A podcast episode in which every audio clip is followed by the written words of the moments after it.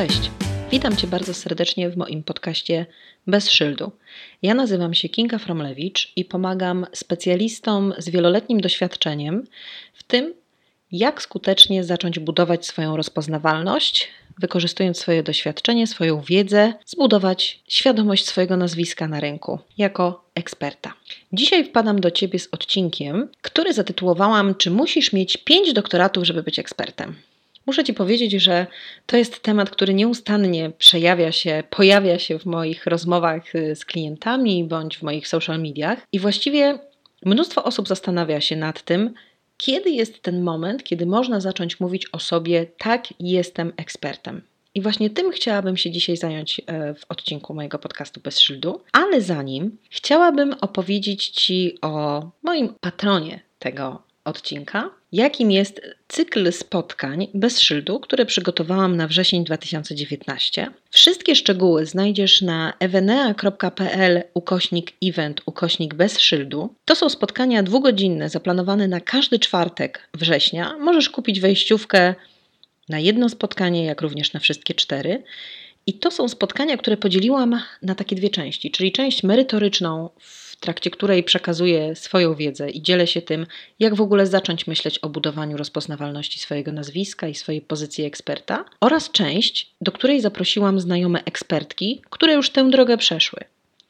Ponieważ Zawsze w mojej działalności zależy mi bardzo na tym, żeby dzielić się konkretami, dzielić się samym mięsem i dawać jak najwięcej praktyki i praktycznych wskazówek, a nic tak nie buduje takiego poczucia, że poznaliśmy temat praktycznie, jak właśnie konkretne case study, konkretne przypadki, konkretne konkretna droga, którą ktoś już przeszedł i może się swoimi przemyśleniami e, z tej drogi, z całego procesu z nami podzielić. Na koniec każdego spotkania przewidziałam część networkingową, więc jest świetna okazja do tego, żeby po prostu poznać osoby w zbliżonej sytuacji do Twojej, poznać osoby, które może są już w trakcie tej drogi albo już ją zakończyły i chciałyby podzielić się swoimi przemyśleniami. Także bardzo, bardzo serdecznie zapraszam. Spotkania odbywają się w centrum Warszawy, herbata i kawa przy metro Politechnika, Plac Konstytucji, więc wszyscy mamy równy i e, równie prosty dojazd www.evenea.pl ukośnik event, ukośnik bez szyldu. Jeśli nie mógłbyś przypadkiem znaleźć e,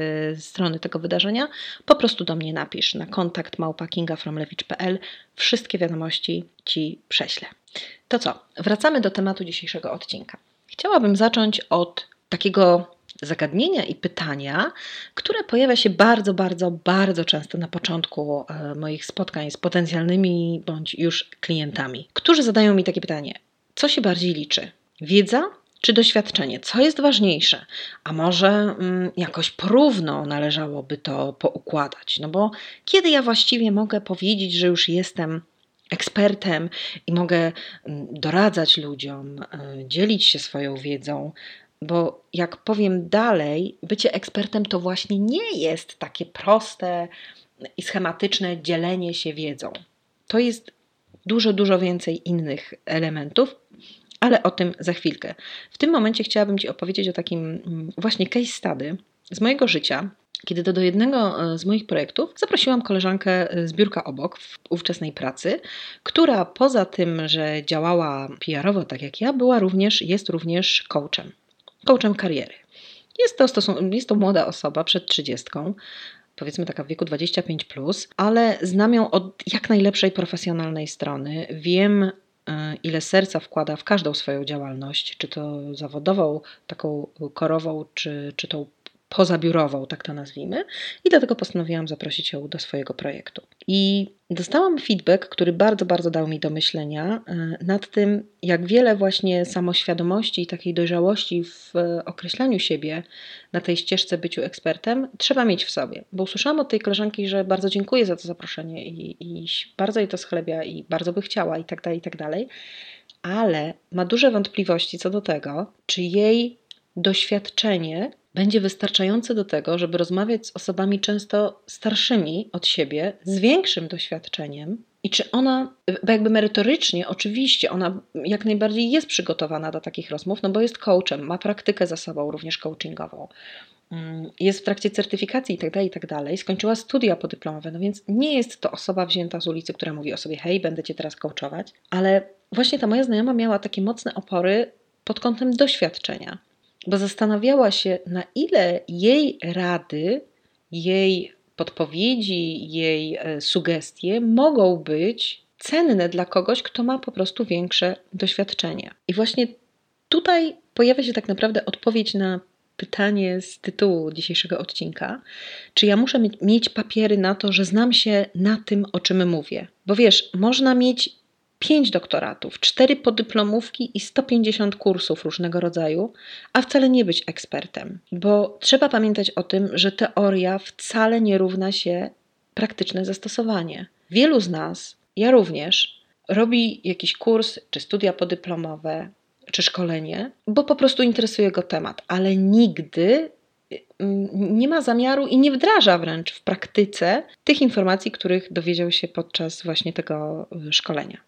Ok, czyli jeżeli nie dyplomy, nie doktoraty, to co czyni ze mnie eksperta? I to jest też e, jedno z takich pytań, które również do mnie trafia, czy jest jakiś punkt przełomowy? Czy jest jakiś punkt, po przekroczeniu którego ja już mogę powiedzieć, że tak, Jestem ekspertem. Kiedyś ktoś mnie zapytał, czy na przykład liczba zrealizowanych projektów w danym obszarze, w danym, projekt, w danym e, temacie świadczy o tym, że tak, już mam wiedzę ekspercką. Ja zawsze wtedy też odpowiadam, że no znowu to nie jest takie proste, bo możesz mieć zrealizowanych 1500 projektów, a mieć mniejszą wiedzę taką wynikającą z doświadczenia, wiedzę ekspercką, niż osoba, która zrealizowała 15 projektów. Bo chodzi o to nie tylko, żeby zrealizować projekt, żeby mieć na swoim koncie pracę dla kogoś tam, na przykład. Chodzi o to, żeby te projekty były różnorodne, ale przede wszystkim to dla mnie osobiście i ja też tego nie ukrywam. To pewnie wynika też z tego, że e, ja jako strateg komunikacji bardzo często projektując strategię dla swoich klientów muszę przewidywać właśnie sytuacje trudne. W PR-ze mówimy o sytuacjach kryzysowych. Ja natomiast nie, nie nadużywam tego słowa, bo to jest wielkie słowo, które wiele osób się go boi, jest, jest dla nich takim straszakiem, tak jak słowo strategia. I też e, gdzieś tam do mnie się pojawiają jakieś pytania. Ostatnio nawet miałam taką dyskusję na LinkedInie, czy y, każdy, kto chce budować markę osobistą, właśnie rozpoznawalność swojego nazwiska, musi mieć spisaną strategię. No i ja, ja zawsze naprawdę staram się unikać tego słowa strategia, bo, bo wiem, że to słowo straszy. A uwierz mi, strategię można wpisać, spisać w buletach, w punktach, w myślnikach, w równoważnikach zdań. Ważne, żeby po prostu wiedzieć, gdzie idę, po co i z czym czyli jaką mam sytuację wyjściową, z czym wchodzę na tą drogę, co ja chcę osiągnąć, gdy chcę być na końcu, w jaki sposób to y, mam zamiar do, do, do tego dążyć, to osiągnąć. I o to chodzi w strategii. To nie muszą być jakieś wielkie, przepastne dokumenty. Ale wracając do mówienia o tym, czy właśnie ta liczba zrealizowanych projektów, już wiesz, że ja uważam, że te projekty powinny być również różnorodne, ale powinny być w nich przepracowane różne niestandardowe, trudne sytuacje. I to tak naprawdę daje pakiet cech, wiedzy i doświadczenia, przede wszystkim doświadczenia, bo to się wypracowuje latami, do tego, żeby mówić, że mam, zdobyłem, wypracowałem wiedzę ekspercką, unikatową, bo ona jest moja, tak? Prze, prze, przepuszczona przez mój filtr moich doświadczeń, właśnie.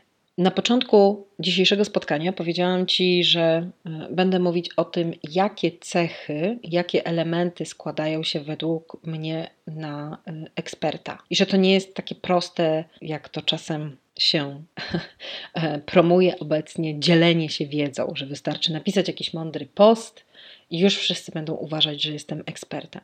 Nie, według, według mnie ekspert powinien mieć w sobie również cechy analityka, powinien umieć zanalizować daną sytuację, podzielić się w sposób zrozumiały dla swoich odbiorców opinią czy komentarzem e, na temat tej sytuacji i na koniec, to jest bardzo ważny aspekt, podzielić się rozwiązaniem w tej sytuacji. Podzielić się jakąś sugestią, wskazówką, właśnie elementem wiedzy, którą nabył przez lata doświadczeń. Nie wystarczy, wiesz, pod czyimś komentarzem napisać hmm, to ciekawe, albo hmm, zgadzam się, albo hmm, nie zgadzam się. Może być bez hmm, oczywiście, ale mam nadzieję, że w ten przerysowany sposób daje bardzo jasno odczuć, czym nie jest budowanie pozycji eksperta i czym nie jest dzielenie się swoją wiedzą.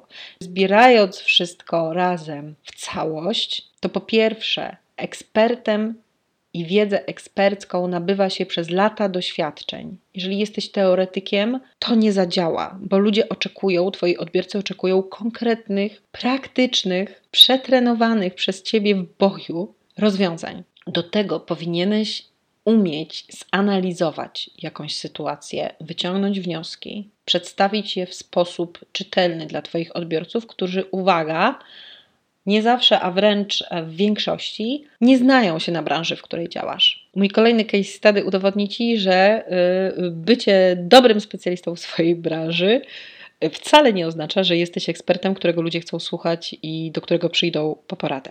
Ale to za chwilkę, bo jeszcze chciałam powiedzieć o tym, że y, właśnie masz analizować, wyciągać wnioski w sposób konkretny i jasny je prezentować i na koniec pokazywać rozwiązanie danej sytuacji. Ale rozwiązanie nie na podstawie informacji zawartych w książce, którą przeczytałeś, tylko rozwiązanie wynikające z Twojego doświadczenia, wynikające z Twoich przekonań co do danej sytuacji, bo już ją przećwiczyłeś, przetrenowałeś, przeżyłeś. Wiesz już, jakie elementy składają się na dobrego eksperta, gotowego do dzielenia się swoją wiedzą, swoim doświadczeniem, swoim spojrzeniem na dane zagadnienie, na dany problem. I tutaj pojawia się też pytanie, czy każdy ekspert powinien dzielić się wiedzą.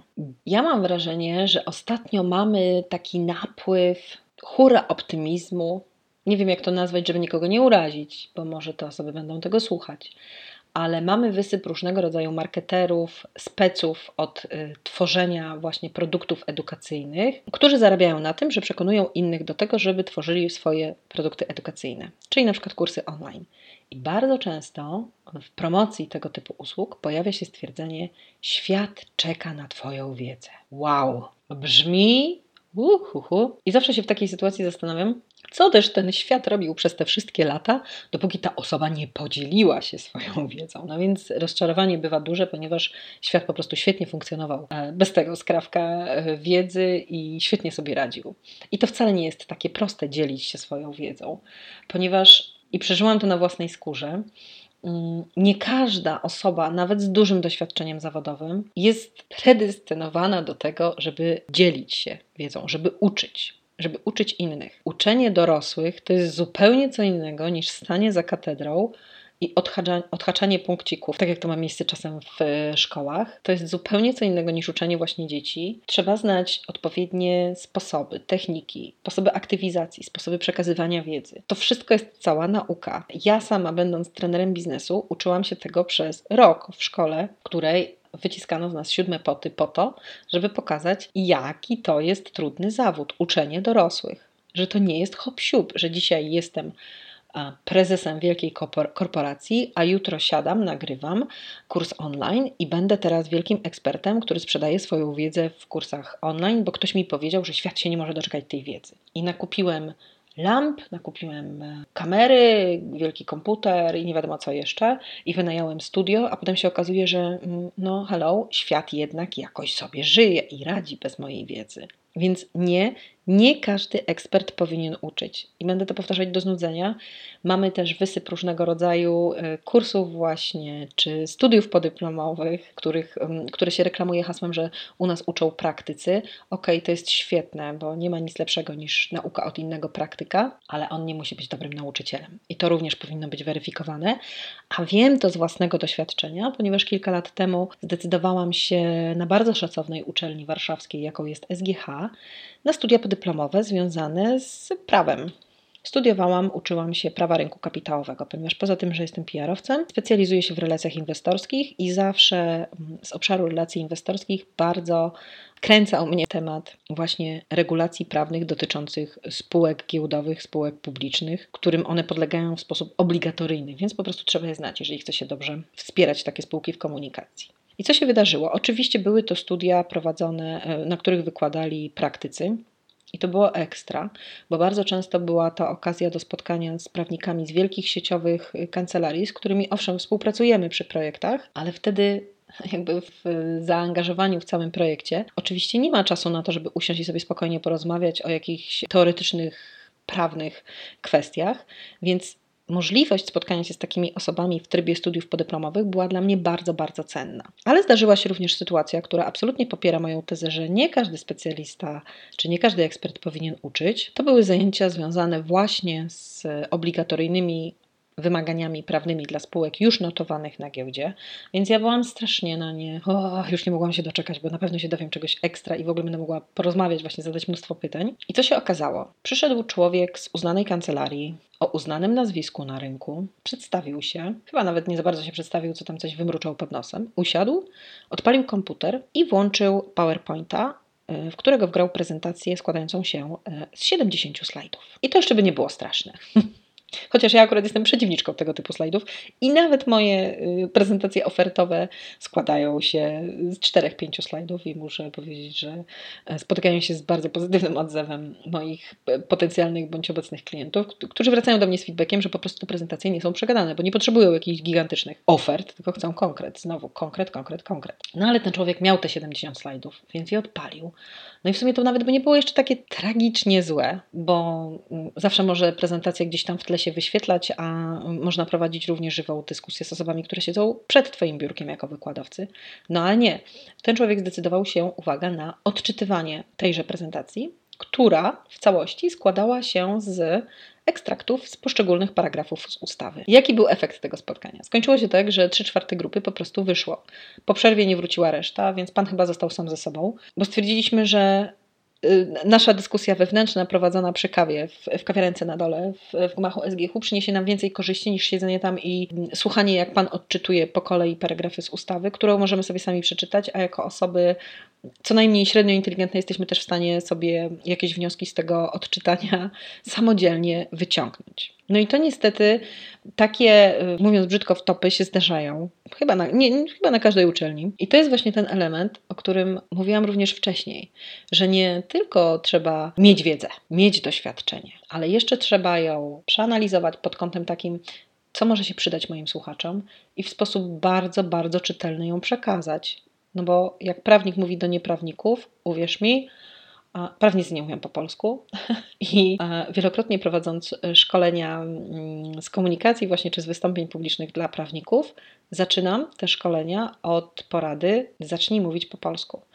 I uwierz mi, duża część moich szkoleń właśnie z wystąpień publicznych czy z kontaktów z prasą dla prawników właśnie pierwsze godziny skupiają się na tym, że jeden komunikat przerabiamy do skutku na język polski, czyli na zrozumiały dla przeciętnego odbiorcy. Bo my nie mówimy, nawet jako eksperci, jeżeli dzielimy się swoją wiedzą i doświadczeniem, to my nie mówimy do osób, które siedzą w naszej branży i po prostu marzą o tym, żeby nas wysłuchać. Bo jeżeli chcesz mówić do osób, które są na to, tobie równym poziomie, to one do ciebie nie przyjdą po poradę, bo one już to wiedzą. To jest jakby oczywista oczywistość, ale czasem tej oczywistej oczywistości brakuje w działaniach. I tutaj znowu wracamy do pytania i zagadnienia, czy jest mi potrzebna strategia, jeżeli chcę budować rozpoznawalność swoją ekspercką, bo zobacz, jeśli będziesz działać bez planu, chaotycznie, w sposób nieprzemyślany, to będziesz tylko kolejnym prawnikiem z wielu, kolejnym, mm, nie wiem, specem od SEO, który wie doskonale, jak co poustawiać, gdzie co kliknąć, żeby działało, ale kompletnie nie wie, po co ma na przykład o tym mówić innym i w jaki sposób, żeby do nich dotrzeć, a przede wszystkim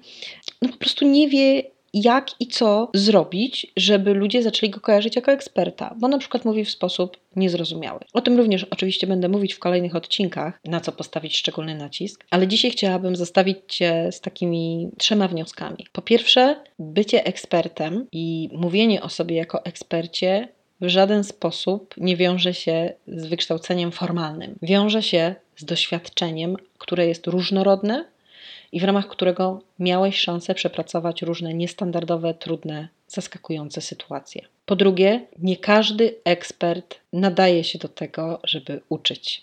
Uwierz mi, świat nie umiera z niecierpliwości, czekając na Twoją wiedzę. To Ty musisz przekonać świat, że powinien Ciebie posłuchać, bo masz coś ciekawego do przekazania. I trzecia myśl na dzisiaj, już na koniec, to taka, żeby nie działać na oślep, żeby działać z planem i w sposób przemyślany. I właśnie po to jest potrzebny Ci plan działania. Mam nadzieję, że dzisiejszy odcinek przydał Ci się do przemyśleń o tym, czy jesteś już ekspertem i czy możesz zacząć tak o sobie mówić i budować swoją rozpoznawalność jako ekspert. Gdybyś miał jakieś dodatkowe pytania albo chciałbyś podzielić się swoją drogą, bardzo, bardzo zapraszam Cię do podzielenia się, do napisania do mnie wiadomości bądź mailowej na kontakt małpakingafromlewicz.pl bądź prywatnej, na przykład na LinkedInie. Bardzo chętnie o tym porozmawiam.